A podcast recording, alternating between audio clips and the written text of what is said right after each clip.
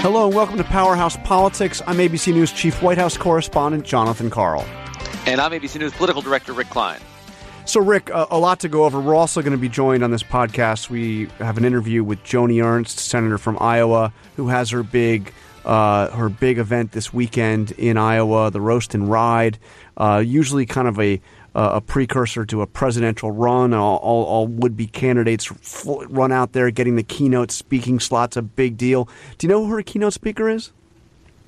Um, I think he's a. I think he's a certain chairman of the oversight committee. Am I right? Trey Gowdy, who has now earned the ire of some on the right, some of the president's allies, because he didn't buy the whole Spygate thing and thinks the FBI was doing really what it was supposed to be doing during the Russia investigation. Anyway, Rick, we're going to talk to Joni Ernst about all of that.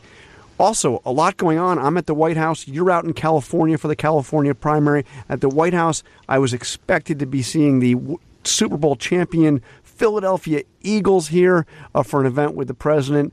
Uh, they were abruptly disinvited yesterday. And that really is something. I mean, look, we, we've seen this before from the president in terms of using these invitations and, and disinvitations as political statements. According to the White House, John, as you know, uh, the, the Eagles indicated that they would have very few people in attendance. So the president decided, rather than fashion something else or fashion smaller, work on a different date, he blew the whole event up. And uh, and, I guess you'll be celebrating the American flag and the and the uh, uh, and the Star Spangled Banner today, um, as opposed to anything regarding football. The president got the, got the NFL to to cave, to basically capitulate, put a new policy in place regarding kneeling players. But that doesn't seem to be nearly enough. The president likes this fight and is continuing it with some of the highest profile athletes in the country. So we, we know that a lot of the Eagles were going to boycott this, uh, and that, that obviously is what prompted the president to disinvite all of them. I mean, by some reports, there were going to be about ten members of the team standing with him, which not would not have been a very good uh, visual, as you can imagine. Uh, they have portrayed this as all about the national anthem. Can you help me with something, Rick? Um, I, I, know you're a, kind of a font of knowledge. Uh, how many Eagles players over the course of the last football season uh, kneeled in protest uh, during the national anthem? I am going to go with zero. I am going to go with a flat whole uh, goose ding, egg. Ding, ding, ding. You are correct. You are correct. Oh, wow. it, it, didn't wow, happen, not wow. a single one.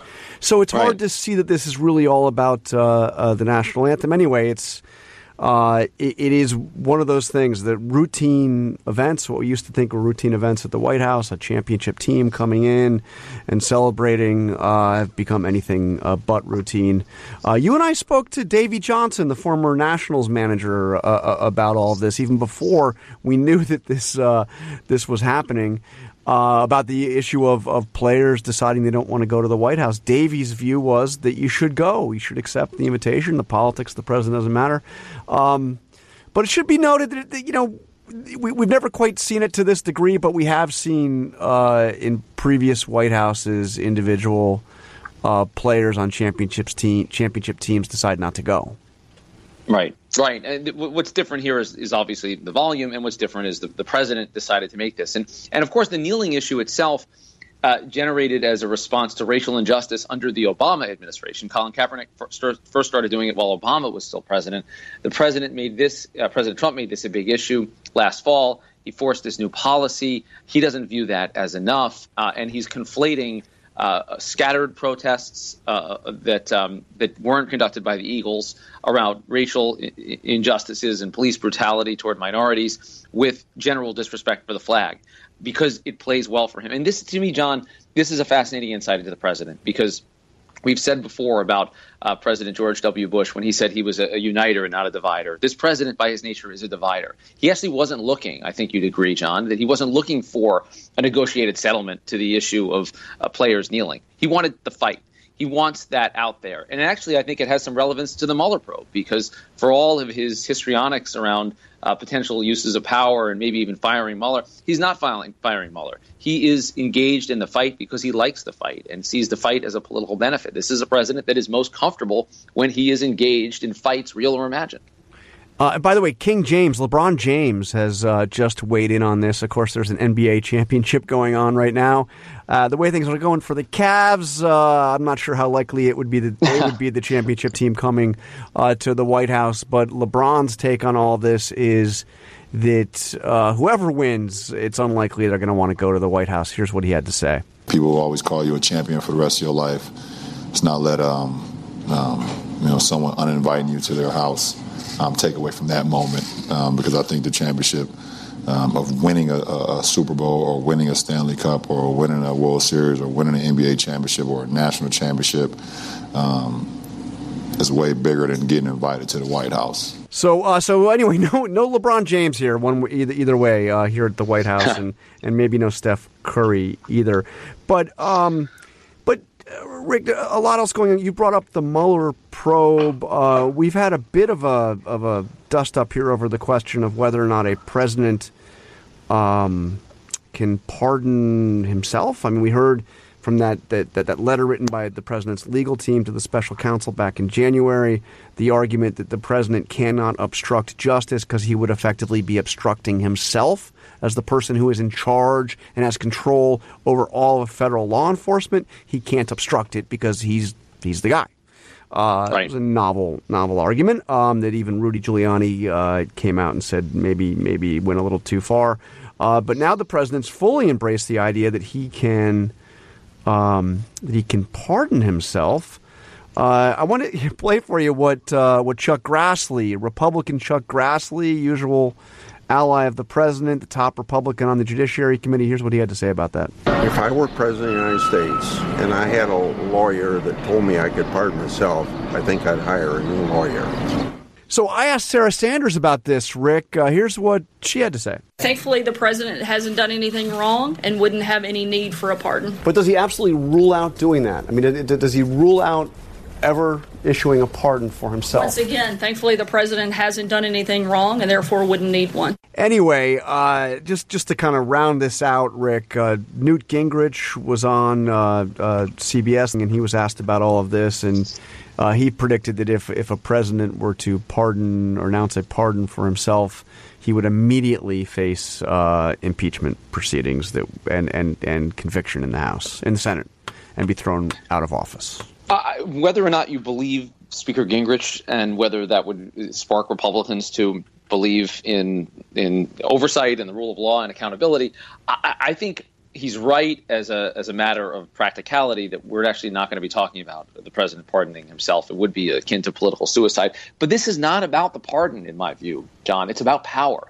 It's about the president sending the unmistakable signal to Mueller and to anyone else that he is the president, that he can do basically as he pleases. And it is it is echoes of the most uh, expansive arguments made by any president, maybe more expansive than even Richard Nixon would go in terms of what the powers of the presidency are. But I feel like that is him again gearing up for this fight, and it's a fight that's still, for whatever Chuck Grassley has to say about it, or even Newt Gingrich, most Republicans, the vast majority of them on, on, on Capitol Hill, are behind the president on this and are willing to go to war with Robert Mueller over this. And the president sees that and is emboldened by that. And we've seen a guy already just in the last few days with pardons uh, and with these claims that uh, of executive power. He is he is feeling emboldened by uh, what the power that he's exerted, the lack of backlash against it, and my sense would be he continues to push in that direction because that's what his natural inclination would be.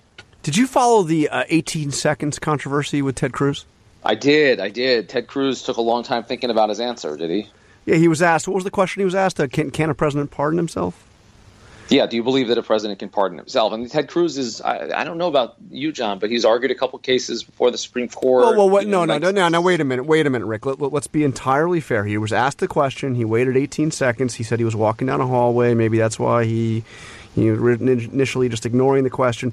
And what he said is he it was not an issue he had studied yet, so he couldn't right. offer an opinion. And, you know, to be fair, I mean, what is? Does he have any legal experience at all, Ted Cruz? I mean, no, no, except no. I mean, he, yeah, except, give me his bio except, again. What, what, what, Princeton undergrad. I know that. Where did he go to graduate school?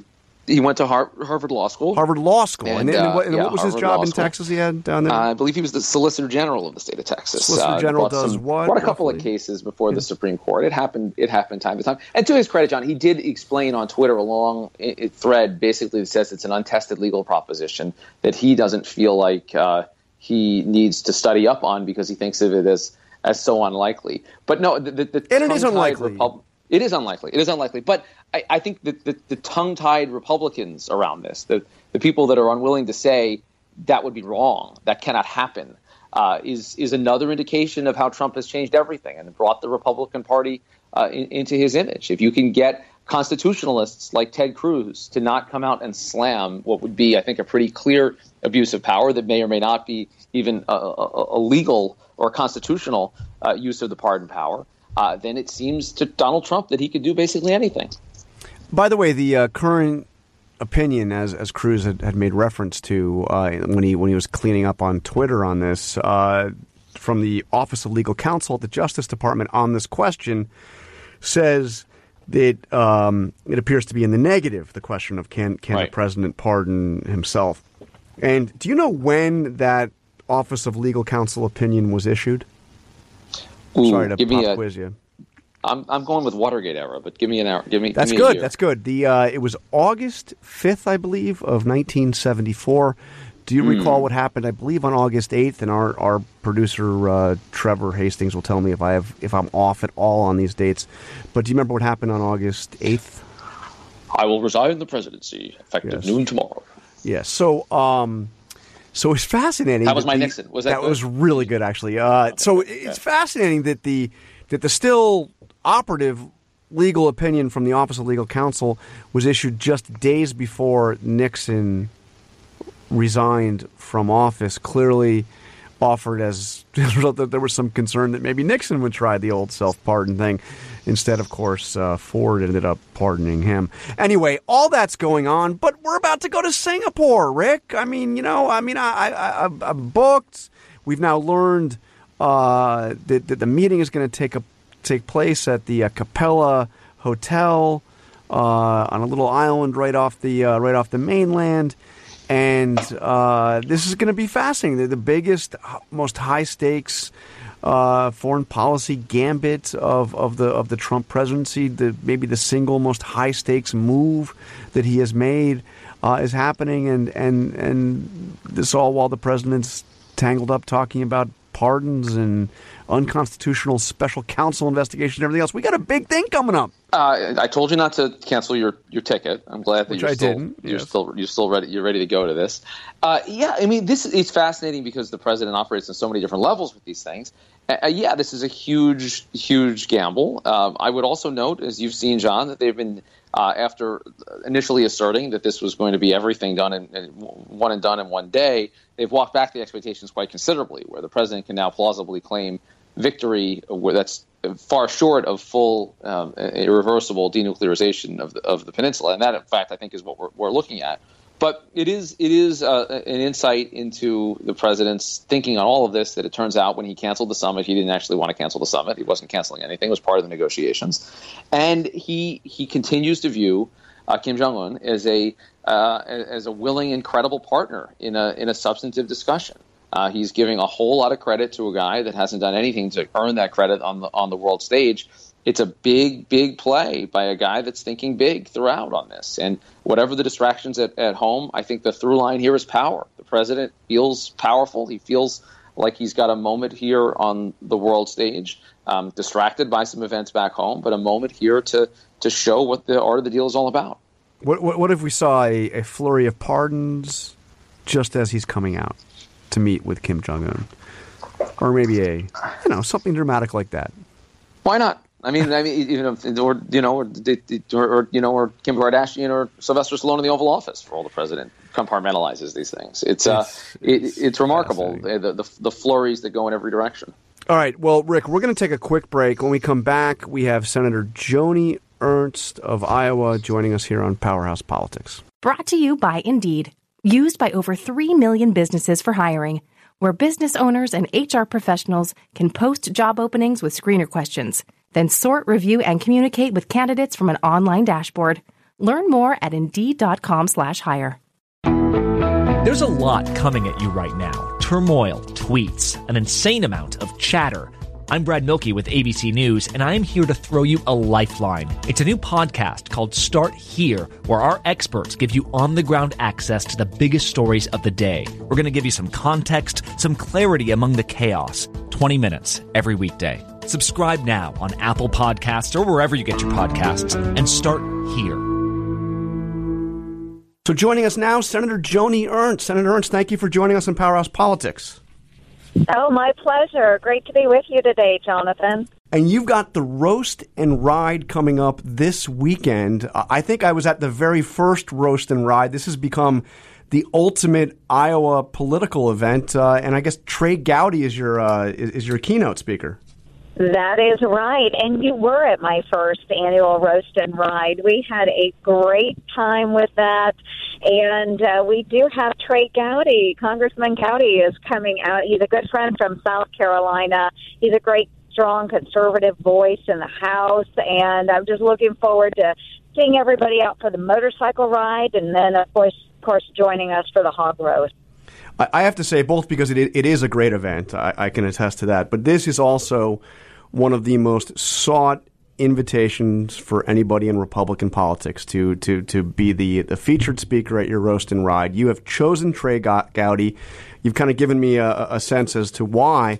Let, let, me ask you. He, has been under fire, real fire, uh, over the last several days, uh, because he came out recently and said that there's nothing to this whole notion of Spygate, uh, and that in his view, what he has seen, and he has seen the classified information, that the FBI uh, effectively did what they were supposed to do with the Russia investigation. What, what, do you make of these attacks that we are hearing on Gowdy from, from some of the president's allies?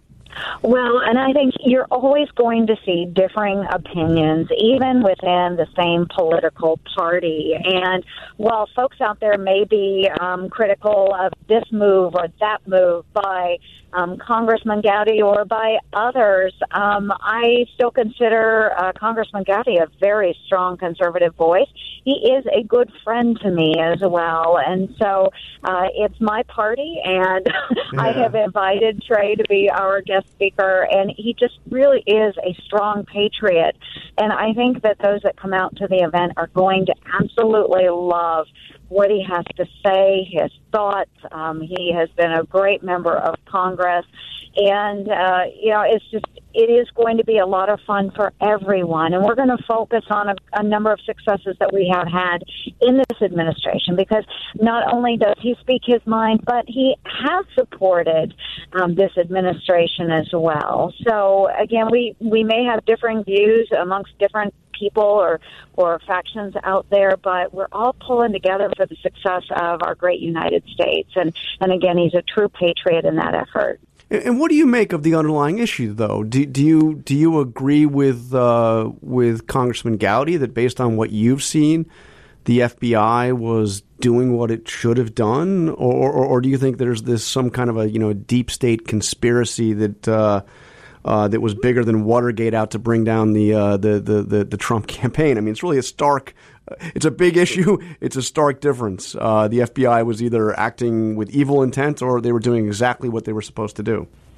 Well, and it is a big issue. And if the FBI was acting with evil intent, um, then there is a, a big issue um, with this. But I have to qualify it by saying I have not seen the same um, documents that Congressman Gowdy has. And so I, I would be concerned if the FBI is planting people, eh, you know, in different election campaigns without having some valid reason behind it. Now, I have always said that Russia is not our friend. I do not trust um, the Russians any further than I can throw them. Um, so, you know, I don't know the underlying issues or reasons um, behind it. I think that Congressman Gowdy probably has greater visibility than I do. I don't serve on the same uh, types of committees that Congressman Gowdy does. Um, but uh, it would be very concerning if there was evil intent behind it, certainly. But, but knowing Gowdy the way you do, uh, do you trust his judgment? That that that, these charges there there's no evidence. I mean, this is somebody who has seen you know everything that, that, that is there to see theoretically. Do you do you trust his judgment that the FBI was was was acting appropriately? Well, I think that he is, he is known to be a very dogged um, prosecutor. I mean, he is he will go after uh, any wrongdoer that he sees, and he does it full force. Um, so if there was something that he had found that would lead him to believe there was evil intent, I think he would most certainly uh, go after the agency. So I do trust his judgment. And again, I have not been able to view the same types of documents that he has. Um, so I do trust him. Uh, if there is something there, then it does need to be brought up. It needs to be brought up for all of Congress. Then. So, so switching switching topics to North Korea, you and and and you you, you made history by getting elected to the United States uh, Senate, the first female combat veteran elected to the Senate. You were a company commander in, in, in Iraq. You you know national security issues. You are on the Armed Services Committee. You, in fact, went to South Korea uh, in, in February of this year. Uh, got got briefed on, on on the threat from North Korea. We're headed towards this summit. It's one reason why I actually won't be at your roast and ride. I'm going to be en route to um, uh, to Singapore. What what is your advice to President Trump uh, going into this summit meeting with Kim Jong Un? Um, the advice that I would have going into the summit with Kim Jong Un is to be strong, represent the United States of America um, from a position of strength and authority. And if he can do that, um, I think we will be fine. Uh, we have many subject matter experts that can work out details of any sort of agreement, um, but understanding this is primarily a, face to face meeting. Let's lay out the ground rules. Let's talk about the issues. Uh, I don't think that necessarily we will see an ultimate um, uh, solution coming out of this first summit, but uh, absolutely go in with authority, go in um, with from a position of strength, let them know what our expectations are. I'm sure that uh, North Korea will do the same. And hopefully, from the starting point, then we can start building upon that, developing a relationship where we're able to ultimately denuclearize the Korean Peninsula. So, knowing the issue the way you know it and having spent time on the Korean Peninsula recently, how likely do you think it is that Kim Jong un would actually be willing to completely give up his nuclear weapons? Well, that remains to be seen because, again, uh, like I said, with Russians, I don't trust the Russians. Well, I don't necessarily trust the North Koreans either, and we shouldn't. Um, but we do have significant sanctions on North Korea. I do believe those sanctions have brought him to the negotiating table. Uh, so I think that we can start working on that deal. I think that we can press the issue. We want to see a non nuclear North Korea, and we'll see where we can go from here. But, you know, some effort, a level of effort, is better than no effort. And this president is the one that has made that happen. We have not seen this effort you know, for, for years. I did not see this effort in the last administration. I see an effort now on behalf of, of President Trump and, and those uh, in his administration to safeguard our friends and allies in that region from North Korea and any evil intent. So I'm just glad that the summit is occurring. I applaud the president on his initiative, and I will pray for the best. And do you think it would be a mistake to reward North Korea before they complete the process of, as we've heard over and over again, complete, irreversible, verifiable disarmament? Right, I do. I think that we have to press hard.